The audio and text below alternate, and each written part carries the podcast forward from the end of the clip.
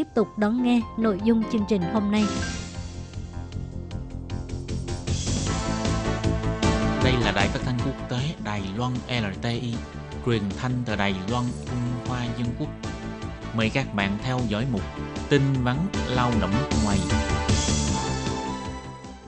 Khiến Nhi và Thúy Anh xin chào các bạn thân mến. Sau đây xin mời các bạn cùng đón nghe một tin vắn lao động của tuần này. Trong phần tin vấn lao động của tuần này, Thúy Anh và Khiết Nhi xin mang đến cho các bạn hai thông tin như sau. Thông tin thứ nhất, đó là những điều cần lưu ý trong việc xin lại giấy phép tuyển dụng lao động di trú làm công việc kháng hộ công. Và thông tin thứ hai, huyện Vân Lâm cử 6 lao động di trú thời vụ đến vườn bưởi Đậu Lục để hỗ trợ nông dân thu hoạch. Và sau đây xin mời các bạn cùng đón nghe phần nội dung chi tiết của bản tin vắn ngày hôm nay. Khi hợp đồng lao động giữa chủ thuê và kháng hộ công hết hạn, nếu chủ thuê vẫn có nhu cầu tuyển dụng người chăm sóc, phải làm thủ tục xin giấy phép tuyển dụng với Bộ Lao động trong vòng 4 tháng trước khi giấy phép tuyển dụng hiện tại hết hạn. Bộ Lao động nhắc nhở, chủ thuê nên chú ý thời hạn và chuẩn bị đầy đủ văn kiện cần cho việc làm thủ tục. Như thế mới có thể xin giấy phép tuyển dụng kháng hộ công người nước ngoài một cách thuận lợi. Bộ Lao động bày tỏ, theo thống kê, những nguyên nhân thường gặp khiến cho hồ sơ giấy phép tuyển dụng kháng hộ công người nước ngoài bị trả lại bao gồm địa chỉ hoặc thông tin hộ tịch của chủ thuê hoặc người được chăm sóc không khớp với nhau, chủ thuê nợ tiền phí ổn định việc làm, chưa làm thủ tục nghiệm chứng cho lao động di trú kết thúc hợp đồng và xuất cảnh trước thời hạn, v.v.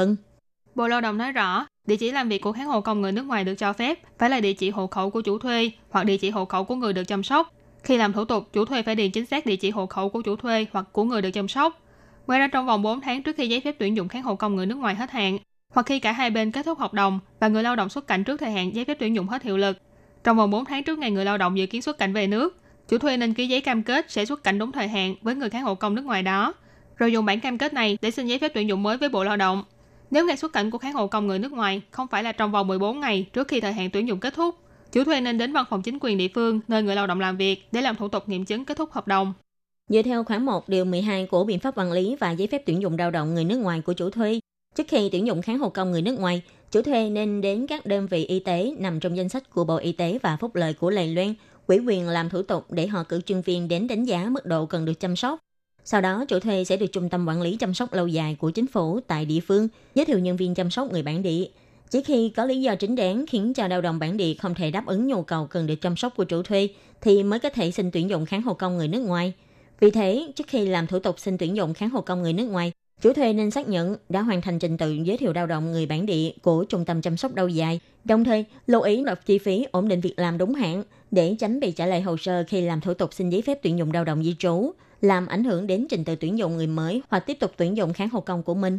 Bộ Lao động bày tỏ, nhằm giảm thiểu nguy cơ lây nhiễm dịch bệnh, trong giai đoạn dịch bệnh hoành hành, Bộ Lao động khích lệ chủ thuê nên ưu tiên tiếp tục tuyển dụng lao động di trú cũ khi hợp đồng lao động hết hạn. Bộ Lao động nhắc nhở, để cho việc tuyển dụng và các thủ tục hành chính liên quan được diễn ra thuận lợi, chủ thuê nên chú ý những cột mốc thời gian và chuẩn bị đầy đủ văn kiện cần thiết khi đi làm thủ tục xin tuyển dụng lại kháng hộ công. Nếu quá hạn hoặc chưa thể hoàn thành thủ tục trong thời hạn quy định, sẽ ảnh hưởng đến quyền lợi tuyển dụng của chủ thuê.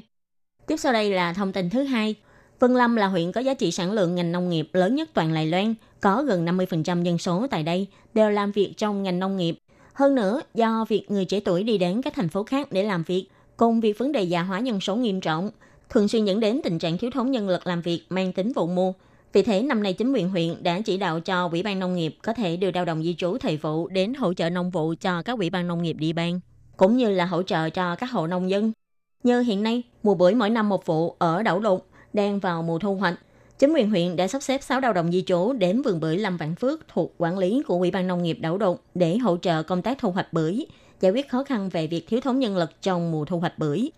Phó huyện trưởng huyện Vân Lâm Tạ Thục Á bày tỏ, những người lao động làm việc trong ngành nông nghiệp ở huyện đều có độ tuổi tương đối lớn. Ngành nông nghiệp trên địa bàn hiện nay đang thiếu khoảng 10.000 nhân lực. Ủy ban Nông nghiệp đã duyệt cho phép huyện Vân Lâm được tuyển dụng 30 lao động di trú làm thời vụ trong ngành nông nghiệp. Hiện tại huyện này đã đưa 19 lao động di trú đến làm việc. Ủy ban Nông nghiệp đã tìm đến những hộ nông dân có nhu cầu cần nhân lực, phụ trách điều độ, phái cử lao động di trú đến làm việc cho những hộ gia đình đề xuất xin hỗ trợ nhân lực. Theo ông Nguyễn Thắng Đức, trưởng phòng nông nghiệp bày tỏ, kênh điều độ nhân lực nông nghiệp thời vụ lần đầu tiên sắp xếp tuyển dụng lao động di trú hợp pháp để giúp cho các hộ nông dân thu hoạch. Theo ông Giản Minh Khâm, tổng cán sự Ủy ban Nông nghiệp huyện chỉ ra, nhóm lao động di trú thời vụ nông nghiệp đầu tiên đã được cử đến vườn bưởi Đậu Lục để làm việc. Sau khi kết thúc mùa vụ thu hoạch bưởi, sẽ tùy vào tình hình nhu cầu thực tế mà tiếp tục cử người lao động đến nơi khác để đáp ứng nhu cầu nhân lực bị thiếu thốn bấy lâu trong ngành nông nghiệp trên địa bàn.